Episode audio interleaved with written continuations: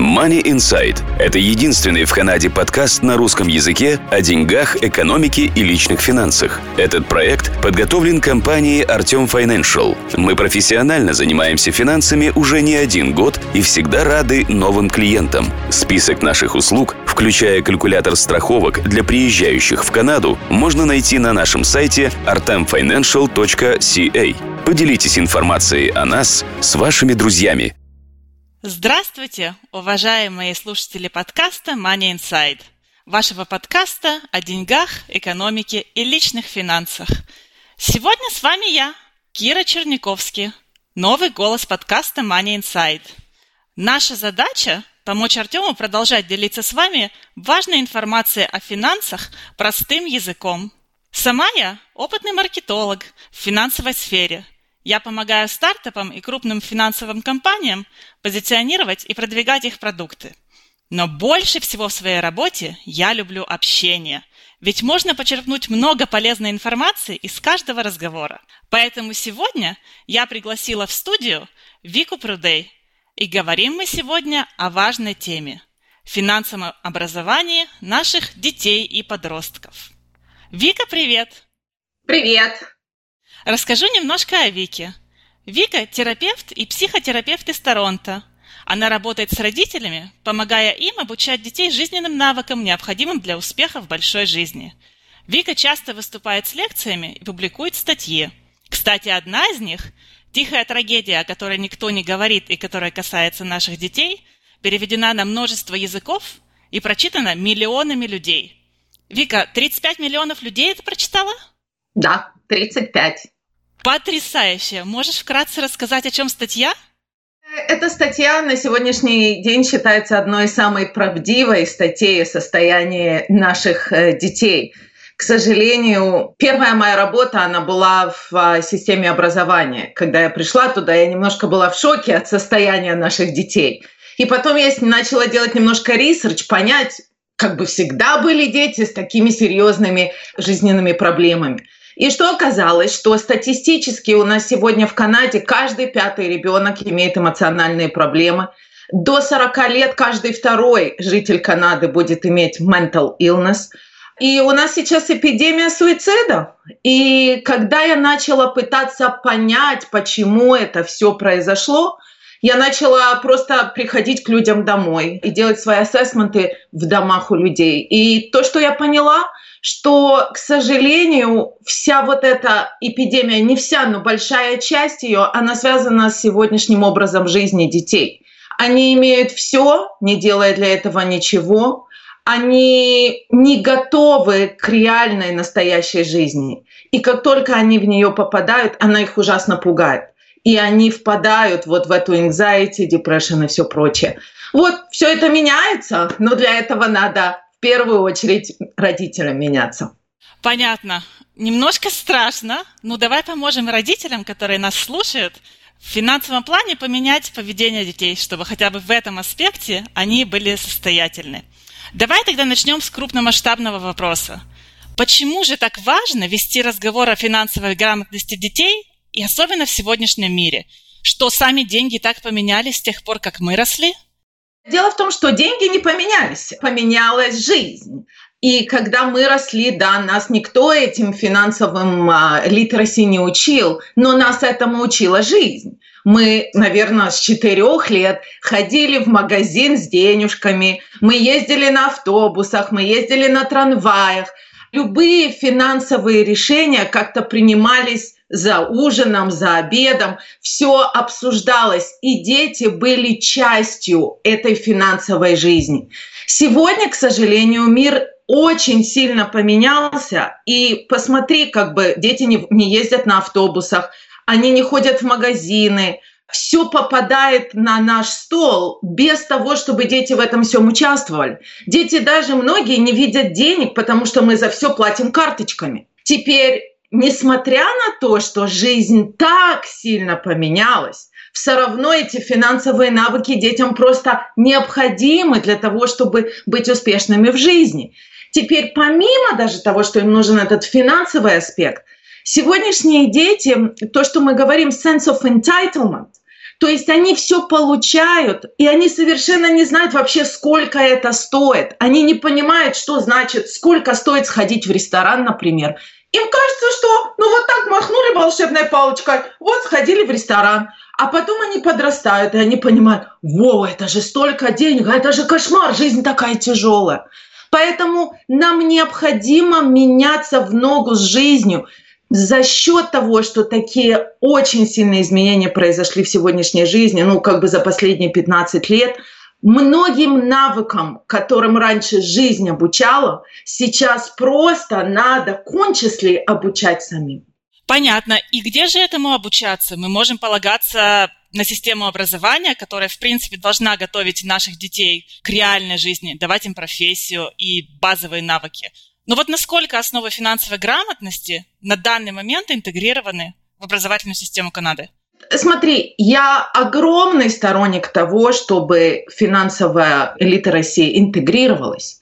Проблема в том, что сегодняшняя жизнь поменялась так быстро, что система образования не успевает.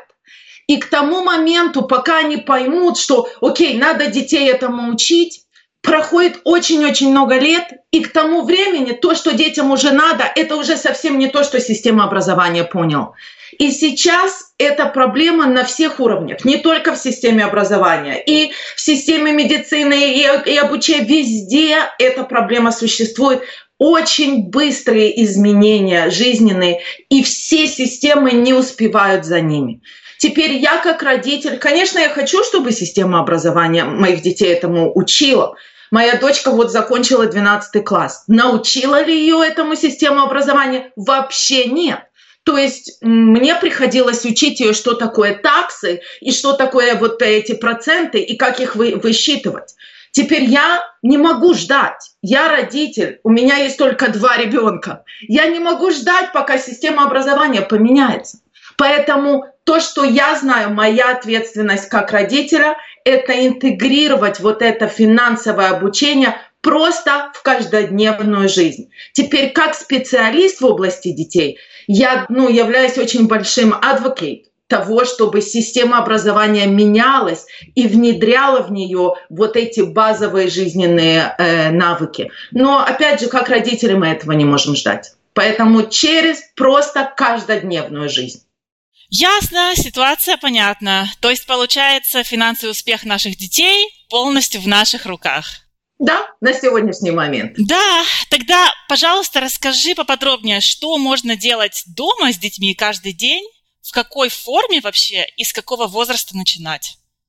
Ну, смотри, я, например, со своими детьми начинала все это, ну, с, с двух с половиной лет. То есть у меня сын, когда ему было где-то два с половиной года, я его учила, если хочешь в долларами купить игрушечку, вот тебе денежка, ты покупай, берешь игрушечку, ты тете говоришь «хай», ты даешь ей денежку, и она тебе дает сдачу. То есть не надо ждать 15 лет для того, чтобы просто учить ребенку базовому, что каждая игрушка имеет стоимость, и вот тебе денежка на, на эту игрушку.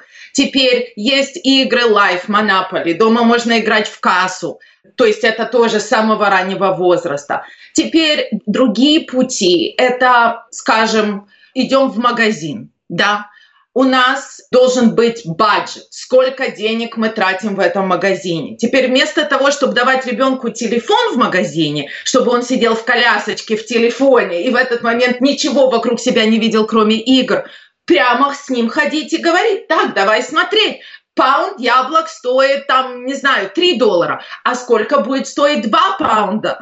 То есть с ними обучать их этому прямо в магазине.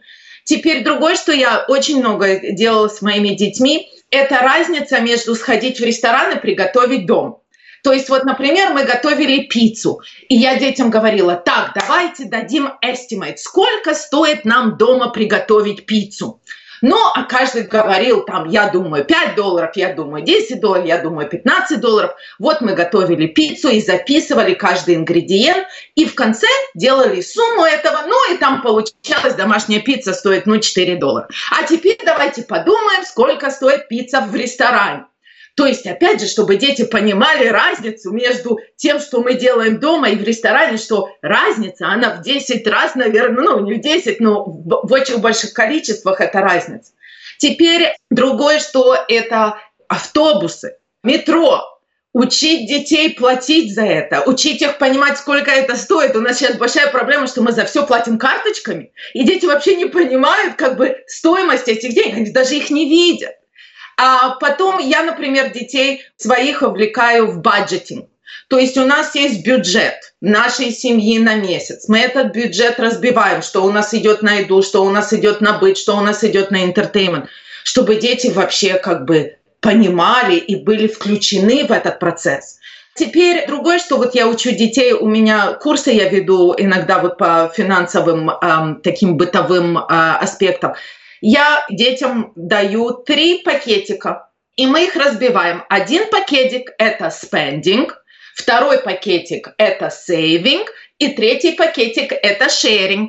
И каждая семья решает, какой процент чего идет, ну, в какой пакетик. Я, э, как делала, у нас 20% шло на шеринг, 40% на спендинг и 40% на сейвинг. И вот таким путем я детям, например, там на день рождения подарили им 20 долларов. Так, мы сразу разбиваем их по пакетикам.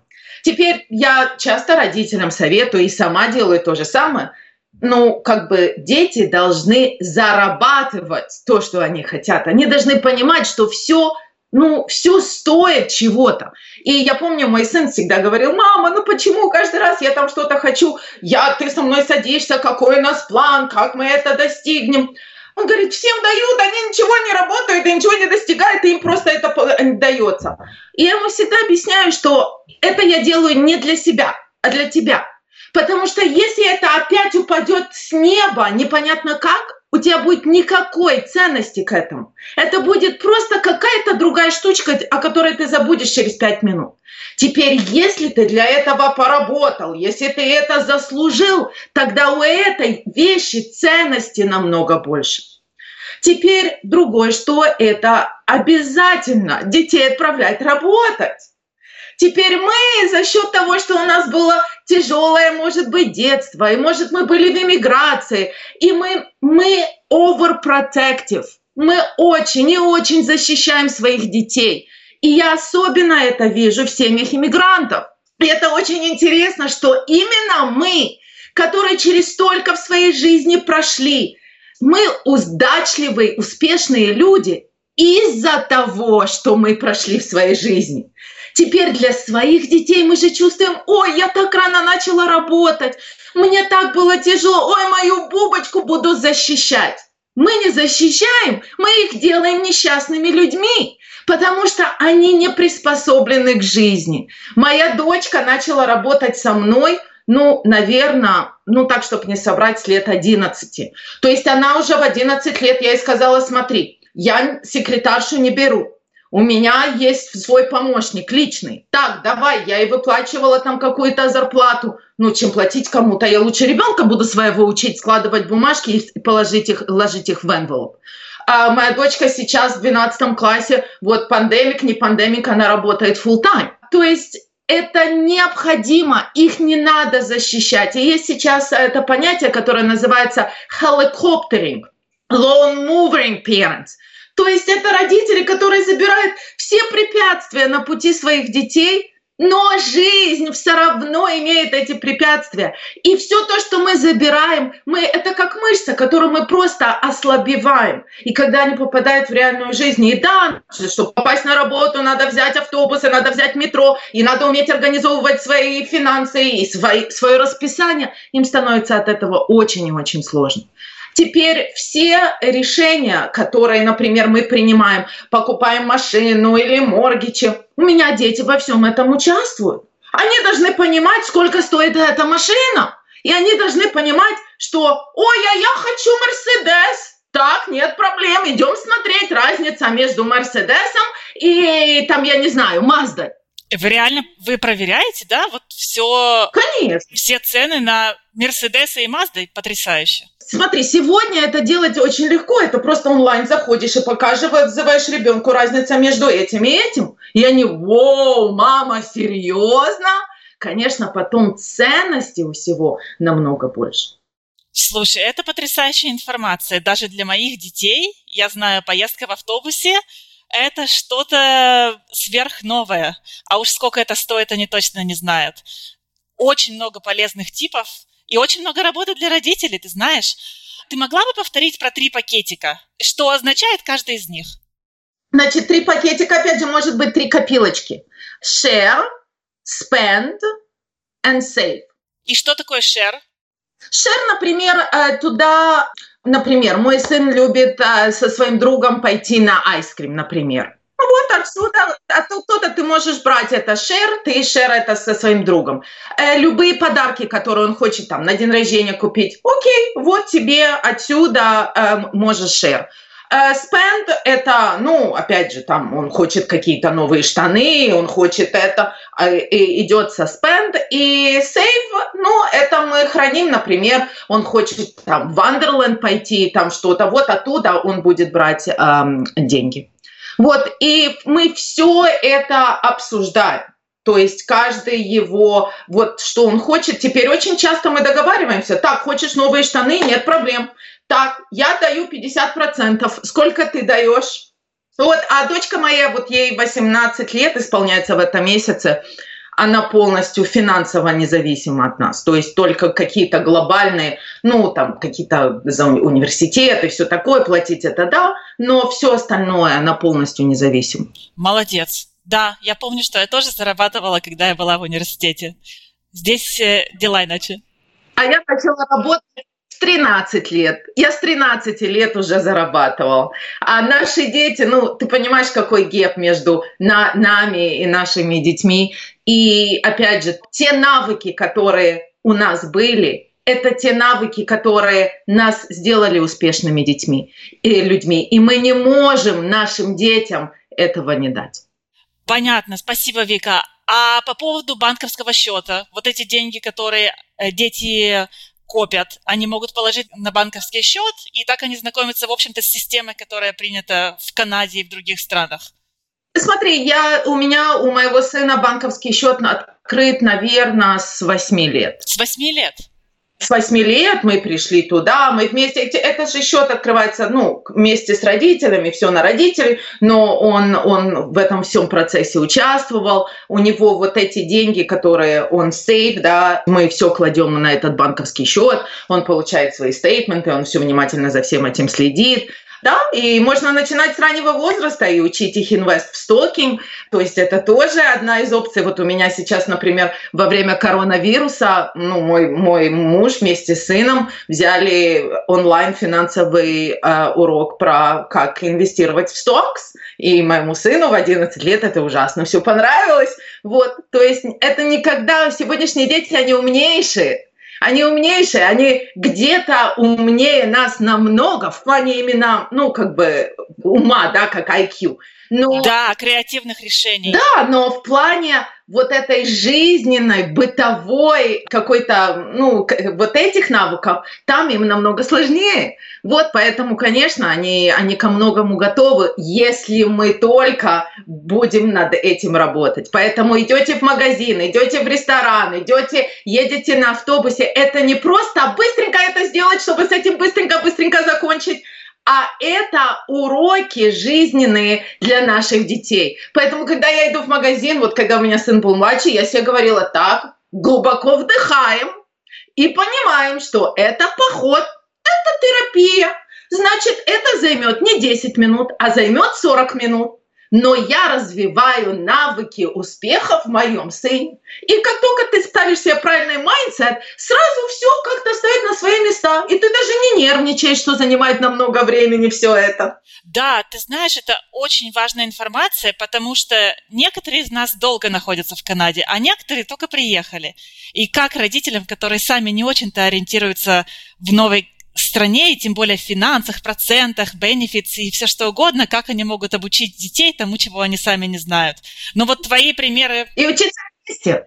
Это как? Идти в интернет, смотреть информацию, читать... И точно так же и учиться вместе тому, что чему, сколько стоит в магазине. Понимаешь? То есть просто вместе учиться, вместе и друг от друга учиться. И очень многому наши дети могут нас еще и научить. Вот, то есть, ну, понимать, что не ждать, что жизнь их этому научит. Не ждать. И могу рассказать один пример. Моя дочка, э, ну, к сожалению, вот с автобусами я упустила. Я как-то никогда, ну, как-то так получилось. Ну, моя дочка мне говорит, мама, у нас сегодня был консилиум в школе. Это было в одиннадцатом классе. Я говорю, Алиса, в чем была проблема? Она говорит, мама, нас было, по-моему, она сказала, 70 человек мы собрались, и мы обсуждали, как взять автобус где платить, где остановка, надо билетики или нет. Это 11 класс канадской школы. 50 человек стояли, обсуждали. Я говорю, Алиса, ну и что? Как бы кто-то знал? Она говорит, мама, ты не поверишь, может быть один или два человека, а все остальные стояли с такими огромными глазами и говорили, рили, рили. Вот, пожалуйста, вот это наша реальность. А потом, понятно, вот им надо ехать в университет, вдруг. Вот, закончилась школа вдруг на них падает, и надо знать автобусы, и метро, и надо еще организовать себя. То есть сразу падает очень много на них, и они не в состоянии поднять эту нагрузку. И поэтому мы видим страшные картины сейчас в университетах и количество суицида, которое там происходит, просто потому что дети не готовы к реальной жизни. И вот этот финансовый аспект, он очень большой аспект вот этой реальной жизни. Да, то есть начинать рано, и равномерно обучать детей по мере того, как они растут, и самим обучаться, и обсуждать с ними, и искать у них поддержки тоже. Наверное, это да, мы все от этого выиграем. Отлично, Вика, потрясающий разговор получился. Спасибо тебе огромное. Попрошу тебя сказать заключительное слово. Вот одну вещь главную, которую ты бы хотела, чтобы наши слушатели запомнили из этого разговора. Что бы это было? Смотри, вся моя работа построена на философии neuroplasticity of the brain, что мозг тренируется в любое время, в любой момент, не имеет значения, как рано или как поздно мы начинаем. И вот это для меня, как для родителя, ну и как для специалиста, это мой девиз. Brain is trainable. Поэтому если ребенку 15 лет, не поздно начинать. Если ему 2 года, тоже не рано начинать. Если нам по 45, по 50, тоже не поздно начинать. То есть мы всему можем учиться на протяжении всей нашей жизни. Поэтому это очень важно. Все меняется, если мы понимаем, что мы должны это менять. Отлично, отличное заключение и очень позитивное. Теперь последний вопрос. Скажи, пожалуйста, слушатели, которые хотят почитать твои статьи или связаться с собой, где тебя можно найти? У меня есть uh, Facebook page, Victoria Pruday page. Uh, у меня есть веб-сайт, называется yourot.com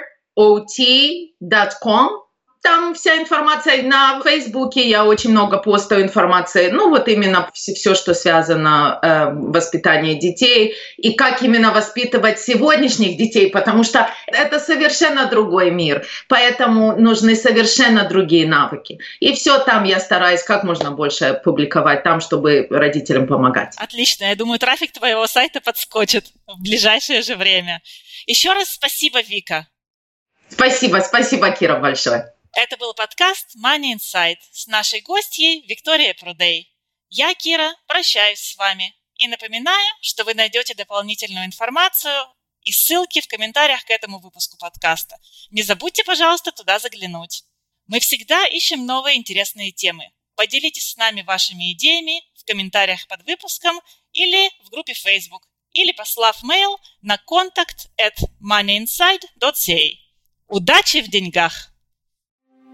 Данный подкаст сделан лишь для вашей информации. Компании, инвестиции, страховые продукты и другие материалы, упомянутые в подкасте, упомянуты лишь для ознакомления и не являются рекомендацией к действию. Так как мы не знаем вашей конкретной ситуации, то мы не можем нести ответственность за ваши действия после прослушивания подкаста. Пожалуйста, обращайтесь к специалистам, если вы не уверены, как поступить. Спасибо, что слушаете нас и не забывайте задавать вопросы.